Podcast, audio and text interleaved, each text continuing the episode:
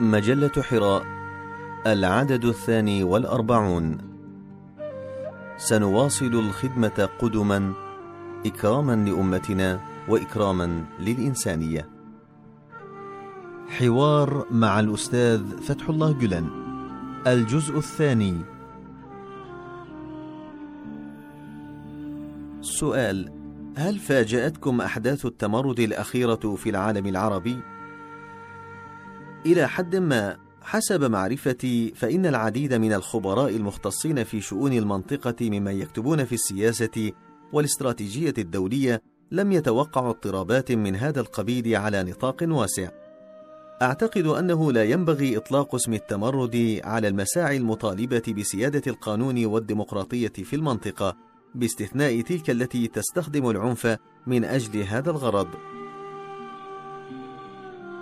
إن الوضع القائم في هذه البلدان والمعاناة المستمرة للناس والمظالم التي يتعرضون لها أمر يدمي القلب ولا يبدو على المدى القريب حل لهذه المعضلات.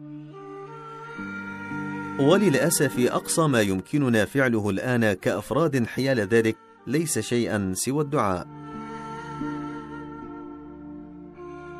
عندما اندلعت الأحداث في بادئ الأمر قلت بناء على حدسي وتوقعاتي المستقبليه ترى هل ما يحدث ربيع أم خريف عربي؟ فهذا للأسف هو الواقع الإنساني. التدمير سهل أما البناء فصعب لأن الطاقة التي تحتاجها لبناء نظام جديد يتوافق عليه المجتمع كله هي عشرة أضعاف الطاقة التي تحتاجها للإطاحة بنظام قائم.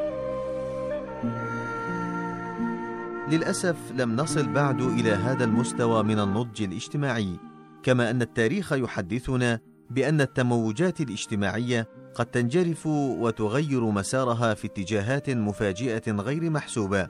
لذلك فالعبرة بتلك الديناميكيات الداخلة التي تدفع وتحرك تلك الأمواج. ما الذي يحرك ويقود تلك التموجات؟ وما الذي يسري في الشعيرات الدموية؟ ينبغي النظر إلى ذلك.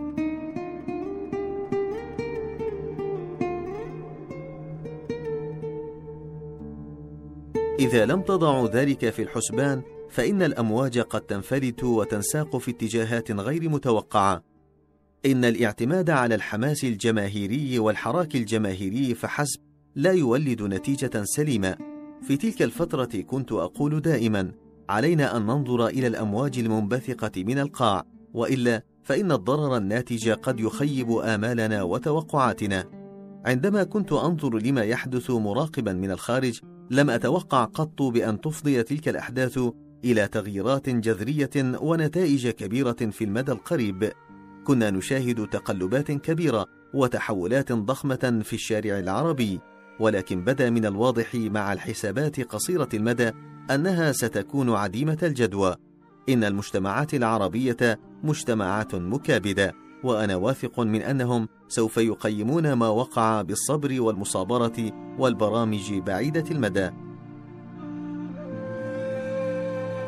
إن حراك البحث عن الحرية بكل ألوانه سيبقى في الذاكرة أحد أعظم إنجازات هذا العصر ولكن الزمان أثبت لنا أن التغييرات الراديكالية أو محاولات التغيير الراديكالي دائما ما تؤدي إلى ضرر ودمار أكبر من المتوقع وأن عودة الاستقرار والهدوء إلى المجتمع في أعقابها تستغرق زمنا طويلا.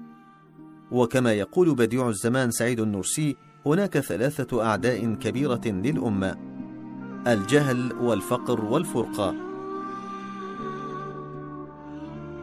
ومن خلال مشاريع متوسطة وطويلة الأمد تقوم بتدعيم التعليم والعلوم والثقافة والفنون والتجارة والتسامح والحوار يمكننا أن نكافح هذه الأعداء الثلاث.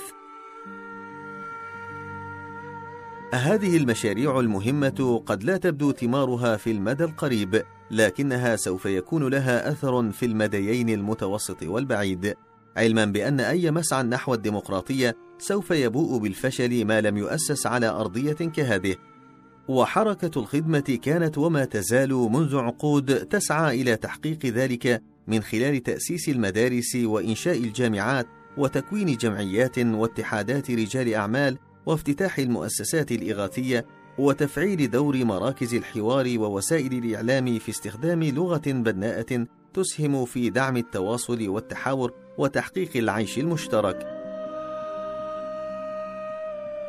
كما نأمل أن تعمل هذه المشاريع التي تدعمها شرائح واسعة من المجتمع على مساعدة الجميع بمن فيهم الرؤساء والمرؤوسون لتأسيس مجتمعات أكثر رفاها وأوفر سلاما واستقرارا. ونحن في سبيل تحقيق هذه الغاية نضرع إلى الله بالدعاء القولي والفعلي عبر هذه المشاريع. ويمكن في هذا الإطار أن تشرع المجتمعات العربية والإسلامية في الانطلاق نحو هكذا مشاريع حتى قبل أن تتأسس في بلدانها أنظمة حكم ديمقراطية متكاملة بكل معنى الكلمة.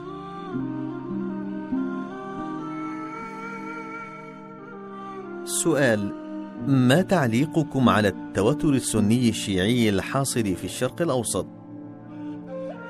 لا يصح تمييز الناس على أنهم سنة أو شيعة، ويجب أن يعامل الأفراد بناء على كونهم بشرا بالدرجة الأولى ايا كانت دياناتهم أو معتقداتهم أو مذاهبهم. الإنسان بما أنه إنسان يمتلك حقوقا أساسية وبما أنه مواطن يمتلك حقوقا ديمقراطية. لا ينبغي أن يكون هناك إشكال لدى عالم السنة إزاء المجتمعات الشيعية التي تكن حبا خاصا لآل البيت.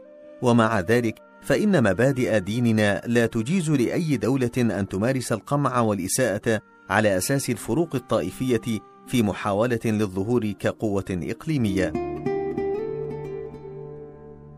ولقد كانت هناك جهود لتقريب المذاهب عبر التاريخ القريب لعب فيها غالبا زعماء الشيعة دورا محرك ولكن للأسف فقد كان قادة الشيعة يميلون إلى توظيف هذه الجهود لأغراض توسعية خاصة بهم. حتى إن فضيلة الشيخ يوسف القرضاوي الذي كان متعاطفا مع الفكرة في البداية قد اشتكى من مواقف علماء الشيعة خلال السنوات القليلة الماضية وعاتبهم على ذلك. والمشكلة وإن بدت في الظاهر على شكل توتر بين السنة والشيعة، إلا أن الحقيقة مرتبطة بأهداف سياسية أخرى، مثل الهيمنة على المنطقة وتوسيع النفوذ والتحول إلى قوة إقليمية. لذلك تستخدم الانتماءات الدينية والمذهبية والطائفية كوسيلة لتحقيق هذه الأهداف لا أحد يستطيع أن ينكر أن إيران اليوم تسعى إلى تحقيق غايات قومية فارسية تحت ستار التشيع بالطبع يحق للدول أن تعزز مصالحها الوطنية وتحاول حمايتها عبر وسائل مشروعة في الساحة الدولية لكن إثارة التوترات الدينية والطائفية والعرقية لا ينبغي أن تكون إحدى هذه الوسائل، هذا خطأ، وعلى جميع المنظمات الدولية أن تكافح هذا الخطأ. وللأسف قام بعض الأفراد والجماعات بتقديم تفسيرات مضللة عن المدرسة السنية، وذلك عبر الترويج للعنف والإرهاب باسم أهل السنة، ومثل هذه الجماعات تتسبب بالخراب والضرر الأكبر للإسلام نفسه. فالعالم الإسلامي بحاجة إلى الوئام والوفاق والتسوية السلمية للقضايا السياسية أكثر من أي وقت مضى. سؤال الإسلام والديمقراطية هل ينسجمان؟ وكيف تقيمون الممارسة الديمقراطية في تركيا؟ نظام الحكم القائم في تركيا منذ الخمسينيات هو نظام ديمقراطي بالرغم من كل ما يعانيه من تعثرات. فالديمقراطية هي نظام يتجه إليه العالم اليوم. لقد بدأت البوادر الأولى نحو نقل بلادنا إلى الديمقراطية منذ أواخر الدولة العثمانية عام 1876 من طرف السلاطين العثمانيين الذين كانوا في الوقت نفسه خلفاء العالم الإسلامي. حيث شكل النواب من غير المسلمين في أول برلمان منتخب ديمقراطيا نسبة الثلث تقريبا. ولذا فمن الخطأ أن ننظر إلى الإسلام وكأنه متعارض مع الديمقراطية، والعكس صحيح. ويمكن القول إن الديمقراطية هي النظام الأنسب لمبادئ الحكم في الإسلام لكونها تتيح الفرصة للناخبين أن يحاسبوا الحكام المنتخبين ويسائلوهم ولكونها نقيضا للاستبداد الذي يعتبره الإسلام شرا وفسادا في الحكم. فليس للإسلام مشكلة مع الانتخابات الديمقراطية والمساءلة وسيادة القانون وغيرها من المبادئ الديمقراطية الأخرى. وعندما صرحت عام 1994 بأنه لا ينبغي التراجع عن الديمقراطية قوبلت هذه التصريحات بالاعتراض من بعض الفئات. والحقيقة أن هناك العديد من التطبيقات والأنماط للديمقراطية. لا يمكننا القول إنها بلغت حد الكمال بل هي في طريقها إلى الاكتمال. إن البلد الذي يتم فيه حفظ الدين والنفس والعقل والنسل والمال ولا تقيد فيه حقوق الأفراد وحرياتهم إلا في الحالات الاستثنائية القصوى كالحروب مثلا وتعامل فيه الأقليات بالتساوي مع باقي المواطنين ولا يتعرضون لأي تمييز ويتاح للجميع التعبير عن وجهات نظرهم الشخصية والاجتماعية والسياسية بكل حرية والعمل بها هو بلد مناسب للإسلام.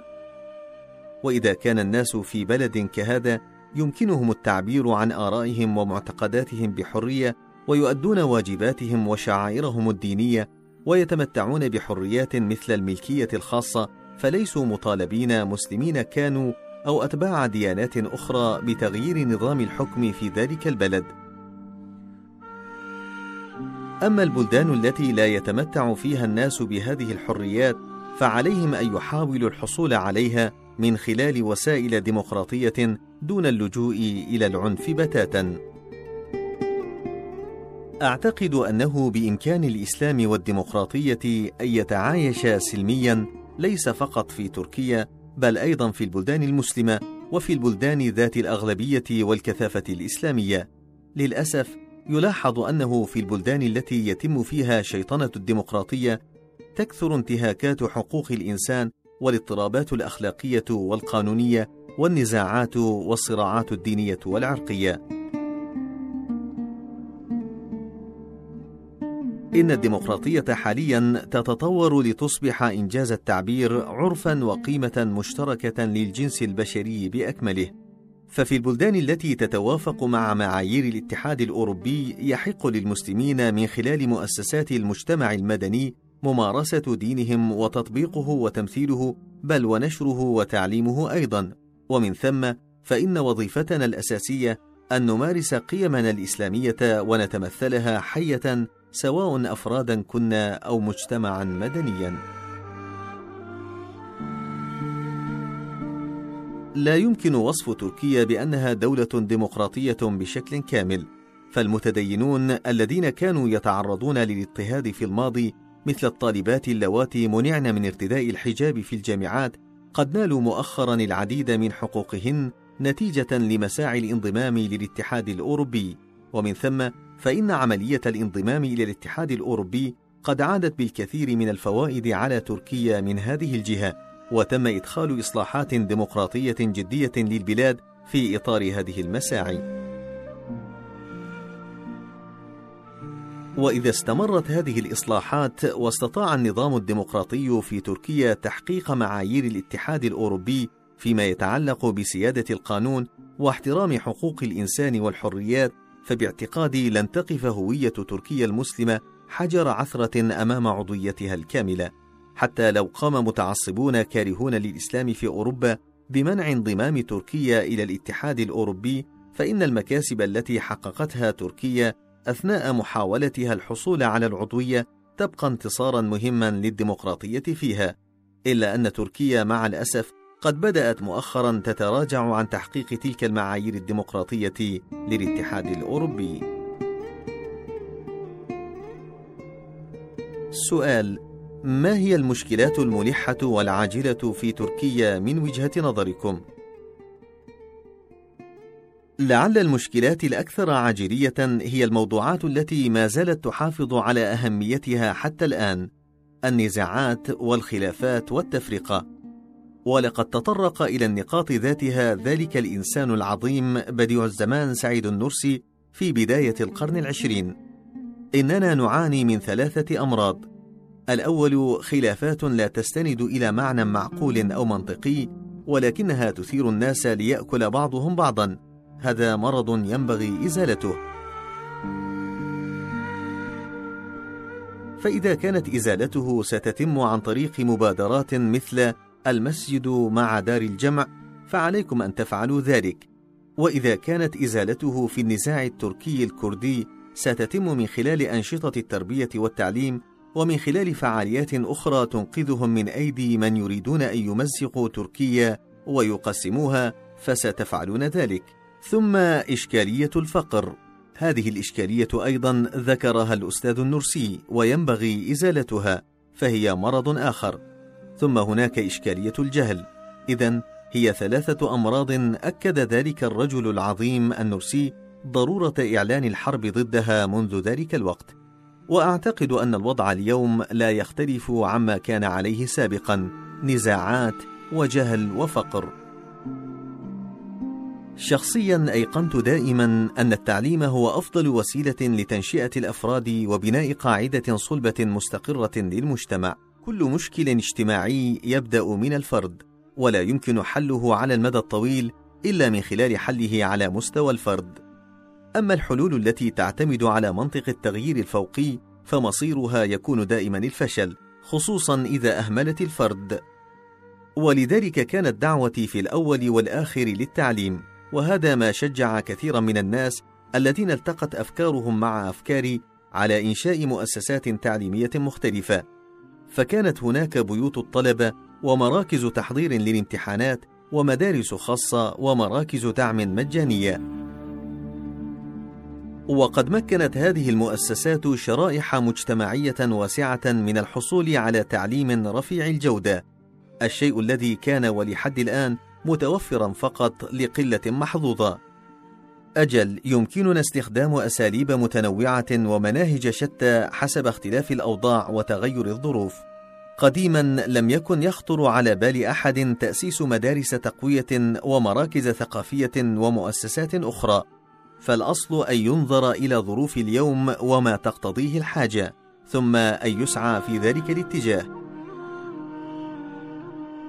أما هذا الفقير فدوري لا يعدو أن يكون تشجيعا. مثلا عندما تفككت روسيا سنة 1989 وجدنا أن في آسيا الوسطى كثيرين من أبناء أمتنا. فقلنا نشمل هؤلاء الناس برعايتنا. في البداية ذهب ربما خمسة رجال أو عشرة، ثم تحول ذلك إلى طريق مسلوكة، فذهب على أثرهم آخرون ثم آخرون، ثم أعقب ذلك هجرات إلى أنحاء العالم كله يحملون مشاعل المحبة، وبإذن الله وعنايته وعلى غرار ما يقول مولانا جلال الدين الرومي: لا ينقص نور الشمعة إذا أشعلت شمعة أخرى. أي إذا كنا نملك قيما طيبة تفيد الآخرين فلنأخذها إليهم. وإذا كان لديهم قيم طيبة فلنأخذها منهم. فبابنا مفتوح للأخذ والعطاء. فرحب بهذه الفكرة كثيرون ممن ينتمون إلى اتجاهات فكرية شتى وجدوها معقولة ووجدوها منسجمة مع المنطق حتى إنه تطوع كثيرون وتقدموا بمقترحات باهرة عجيبة. بعضهم قال سأسهم ببناء جامعة. وبعضهم قال سأبني مدرسة. وهكذا سارت الأمور. سؤال في الآونة الأخيرة لاحظنا غلوا في توجيه افتراءات إلى فضيلتكم من قبل السيد رئيس الوزراء تفوق تصور العقل ورغم ذلك آثرتم الصمت. بالتأكيد تألمت كثيرا وحزنت. في حقيقة الأمر لم أجد تفسيرا معقولا حتى اللحظة لما يدعون. فبناء على أي دليل يتحدثون بهذه الثقة لم أفهم. تلك العبارات القبيحة وتلك الجرائم التي أسندوها إلينا لا أذكر أن مثيلاتها قد وجهت حتى من قبل أهل الكفر إلى أهل الإيمان طوال التاريخ الإسلامي. أصبت بإحباط كبير لأنها لم تكن لائقة على لسان قائليها أتأدب من القول إنهم يكذبون بل أفضل أن أقول يضللون الناس بقضايا مناقضة للواقع. ولكن واسيت نفسي على النحو التالي قلت في كل زمان ولا سيما في زمن الفتن تعرض الأبرياء لتشويه سمعتهم وأهينت كرامتهم كما أن بعض الناس الذين لم يستوعبوا حقيقة ما يحدث كانوا شركاء في ذلك الإثم بعلم أو بغير علم. من نحن أصلا حتى نشكو؟